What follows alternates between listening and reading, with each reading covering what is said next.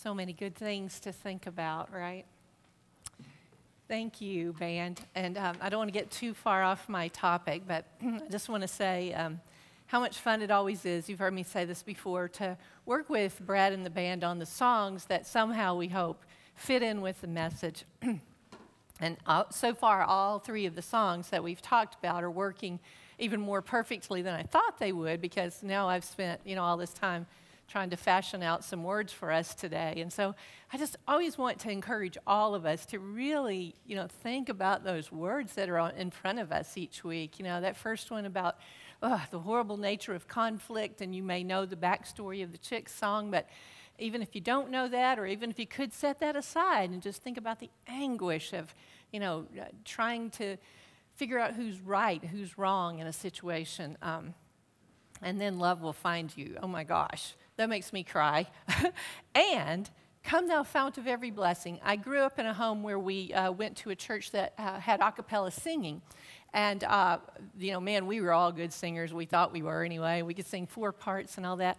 I have this fond memory of my dad walking around the house singing, Come thou fount of every blessing. Now, with time, some bad things happened in our family, and my dad wasn't there anymore. Um, um, he he um, went his way for a while. But when I grew up, I became an editor at Abilene Christian University Press, and I got to name a series of little books we were doing on Bible study. And I named the series Streams of Mercy Studies.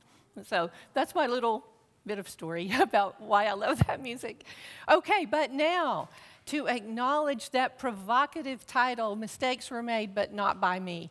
That is one of those that I wish I had thought of it, but I did not. It is the title of a book written in 2007, revised in 2015, by two psychologists, Carol Tavris and Aaron Aronson. I urge you to get on the internet and watch the videos, especially by Carol Tavris. She's amazing. If you do, you'll hear some of what she says in this message today. They are asking, why do people dodge responsibility when things fall apart? Why, for instance, endless marriage quarrels over who is right? Why can we see the blindness in others and not in ourselves? Why is it just so hard to admit that we're wrong? Now, for me, it's pretty easy on minor things. I'm driving down the road. I'm going to go see Bob and Mary today. Oh, I turned left. I should have turned right. That's okay. I made a mistake. Unless, of course, my husband is in the car with me and goes, You turned the wrong way. I did not turn the wrong way. This is how you go. I've been this way many times. I know how to drive. Yeah, well, that's what we do, is I don't like to be told that I'm wrong. I rather doubt you do. So, anyway, that's what's going on with this sermon today. These two authors, these researchers, tell us that when we are presented with information that suggests that we are wrong or that we're thinking wrong, um, when we're holding on to these beliefs that are really important to us, and then those things are challenged, our brains, our brains do not like it. We experience a disturbance in our brains around this stuff, and it's called cognitive dissonance and it's uncomfortable to us. It's literally uncomfortable to us. These two conflicting things are coming together what we thought, what we held on to, and something contrary. And so, very often, we jump to justify what we're thinking or doing. I know how to get to Bob and Mary's house. Well, most of us have pretty high estimation of our opinions. We think we're competent we think we're smart. We think we are good and kind, by the way. And that's not all bad. we have to have some level of confidence to make it through each day, right? But the problem is, without realizing it, often, often we overestimate our competence, our knowledge, our kindness. And then something happens to suggest that, you know, that's not true, and so we resist. We justify, we may even fabricate some facts to soothe this dissonance that we are feeling. One of my favorite stories about this sort of thing is the story of uh, Ignaz Semmelweis. chances are good that all of us are sitting here today because of his contributions to medical science.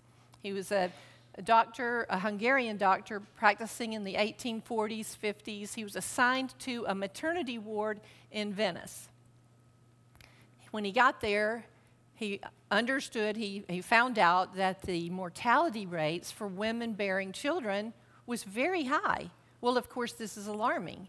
So he sits, sets out to try to figure out what's happening. With observation, he sees that the, uh, the doctors who are assigned to this medical, this maternity unit, are also assigned to work with the cadavers, to do the dissecting, to learn more about diseases. And so uh, they would do that, and then they would go deliver babies. And he began to think they're carrying the disease from the deceased with them. He called them death particles. Now, this was 20 years before uh, the formation of germ theory. And so he told his doctors, okay, you got to wash with a solution of lime and chlorine. And guess what? The mortality rates began to fall. Well, you would think that his colleagues would go, Great, thank you so much for helping us undo this terrible problem. We're so grateful for the outcomes. And I'm quite sure some did, but some did not. Some could not accept this new information because they were doctors. They were gentlemen. In those days, doctors were always thought of as gentlemen, and gentlemen's hands do not transfer disease. That's not even a medical opinion. but some people ostracized him, ridiculed him, and that sounds like a familiar story to me. so, with time, the passing of time, this phenomenon of rejecting new evidence because it goes against long standing beliefs and norms became known as the Semmelweis reflex. So now you know what to do the next time somebody disagrees with your very good point. Just call them Semmelweis re- deniers, if you can get that out of your mouth in time. It sounds good, doesn't it? It's fun to make fun of Semmelweis deniers. But it's really understandable on some level, isn't it? I mean, Semmelweis's findings pointed out that the high mortality rates of these mothers was due, in fact, to the doctors themselves, their practices. The doctors who no doubt saw themselves as healers were now being told that, you know, what they were doing was causing death. And so I can see how it's easy to lean on one's long, self, long-standing self-understanding and just reject the information. Well, there's other stories. Warning labels on cigarette patch, uh, packaging were a long time coming. Research had been done for decades showing the links between cigarette smoking and cancer. And it's not surprising that uh, following a landmark study in the American Journal of Medicine, American Medical, uh, whatever it is, Journal of Amer American uh, Medical Association, thank you, doctor, in 1950, you know, said, hey, there's a link here. This causes cancer. It was followed by 400 full paid ads taken out by the Tobacco Institute. Now, that's not surprising, and they're questioning the findings of those um, researchers. But what is also really interesting is that some doctors who were part of the research and were seeing the evidence pile up also were slow to come to the party. Why? They were smokers, like most people were in the 50s. Wow, this is us, isn't it? It's hard to admit what we've been thinking. It's a cognitive dissonance. Well, um, I'm, gonna, I'm taking too much time. I'm going to be done with examples of them, of what other people do. And now I'm going to say, I'm sure that we can all think of examples of refusing to accept the possibility that we might be wrong or the reality that we are wrong. All of our news outlets keep this right in front of us all the time. We hear about politicians, about sports figures, about celebrities, criminal investigators, and everyday people denying wrongdoing, or at least wrong thinking, holding on to, justifying prejudices, doctrines, ideologies. This is a universal problem. Well, in the end, we can only work on ourselves when it comes to this sort of thing, right? And so let's just think about some reasons that we do this, that we resist, you know, admitting that we're wrong. Now, I'm going to say things that are obvious, but I don't know about you, but my experience is that sometimes the obvious goes right over my head. So stay with me. In fact, I have a whole other message somewhere in my files called Simple Lessons Easy to Forget. And it's about just obvious things that, you know, we just choose to ignore or we do ignore. So, number one, one of the this is not number one, but one of the reasons that we, you know, resist finding out that we are wrong is this thing of cognitive dissonance. We go through life, we hold on to ideas and beliefs, beliefs about how things should be done, beliefs about how people should act or speak, beliefs that some people always act that way, right there. Or we have beliefs about church doctrines, we have beliefs about political policies, how to solve social and economic problems. We have these ideas. And then when we're presented maybe with evidence that says, well, that's not the right way to go, that's not going to work, we have this painful cognitive dissonance and we don't like it. In fact, our brains turn off when we hear information we don't want to hear. Our brains light up when we hear information that we do like or that we already think. This is um, known by scientists and now known by you. Our brains turn off and on. But you know what? This is why we like having friends that agree with us. And yet, even sometimes those friends and family disagree with our findings. And then what? It's painful. There's conflict.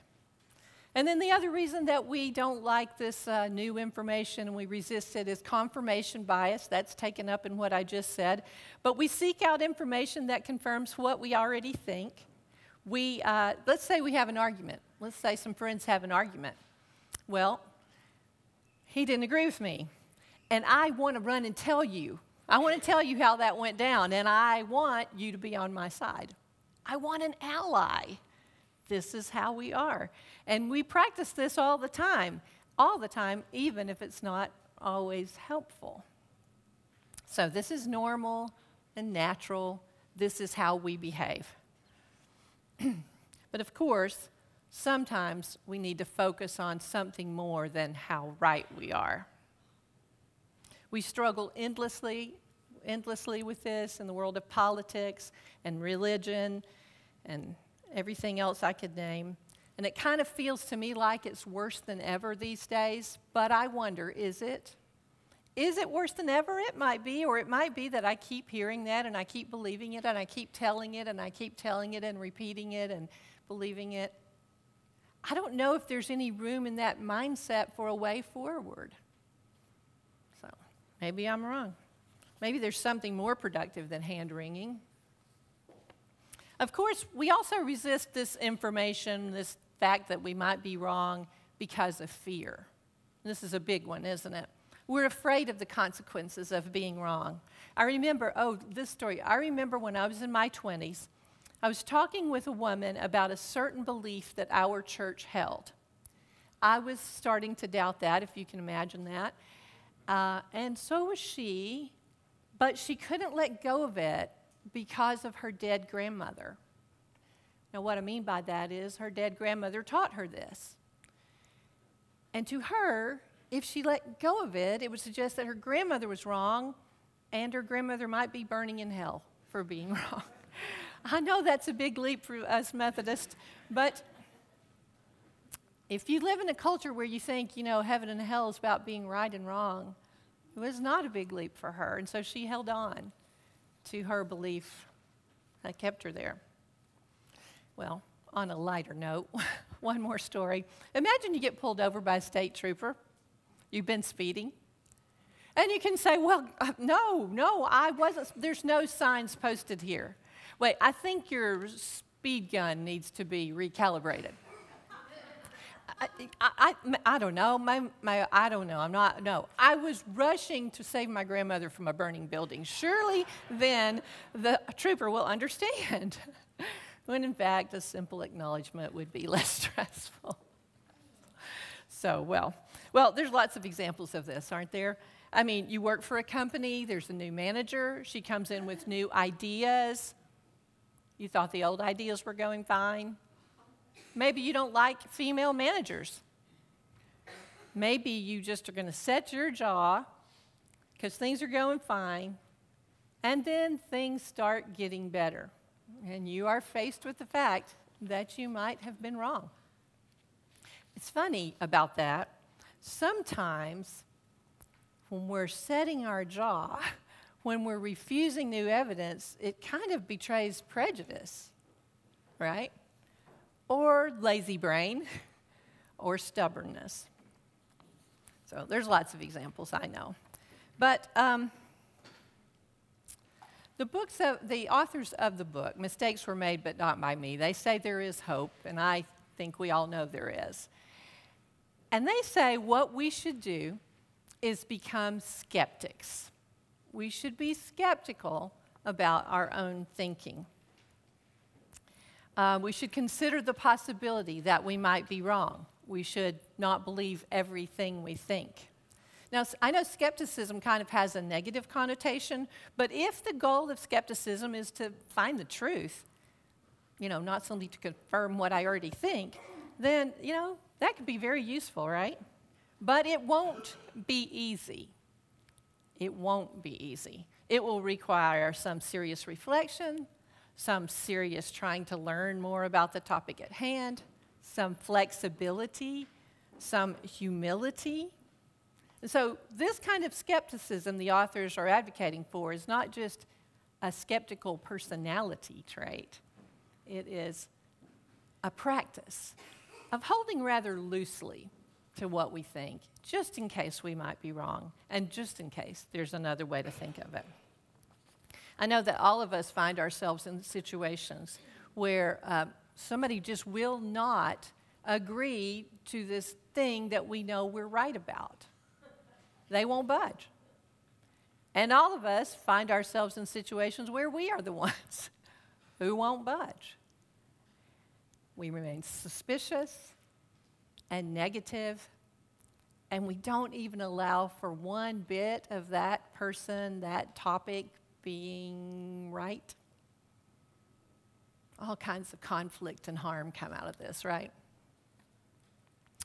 And while it's important to have convictions and to feel passionate about things, shouldn't we hold open the possibility that we might be wrong. Maybe do a little better job of waiting for evidence when we hear some story about a new policy, about a politician, a celebrity, a claim of a new drug. Maybe give it time to unfold a little bit. The real challenge is, in fact, to hold loosely enough so that the, our ideas can make room for these possibilities. But listen, y'all, ours is not a caravan of despair. And so, uh, band, y'all can come on up. And um, I want us to look again at that scripture that Kelly read. And so, Xavier, I realize that scripture appears in several pieces. So you can just kind of roll through it, you know, slowly, frame by frame, because I'm not going to address every bit of it. This is a well known scripture. As Kelly pointed out, we often hear it at weddings, but its usefulness goes way beyond the good intentions of the couple who are getting married. So here's the backstory of what's going on in this little thing from Corinthians. Um, Corinth was a church in the ancient world. And imagine, if you can, a church of people who did not get along. I know that is hard to imagine, but that's what was happening. They had major disagreements over what it meant to be Christian, what it meant to be a real Christian, an Orthodox Christian, a faithful Christian, whatever we could say. Some of their arguments centered on what some claimed to possess, and that was a special spiritual language that they got from God, and then they could speak this way. Didn't matter if people understood them or not, it made them super Christians. And some of their disagreements centered on who was their mentor. Some said, I'm from Paul. Some said, I'm from Apollos. And on and on it went, and there is this divided church. So, Paul, the person who is thought to have written this letter, launches into this pretty long book. And finally, in chapter 13, he gets to this. And I always wonder, why didn't he just cut to the chase? Because this is it. This is it right here. Um, and so, you know these words love is patient, love is kind, it doesn't envy, it doesn't boast, it isn't proud. All of my life, I have read this scripture and I thought of it as something that I should be doing, I should be thinking, and I still very much agree with that. But now I also add that this is God at work in the world. God is patient. God is kind. God does not push God's self on others. God protects and endures and perseveres. When I think about these words, and you can roll some more of them, when I think about these words and the difficulty of admitting that I am wrong, I find an invitation to step into a mindset that is willing to accept that I am wrong sometimes.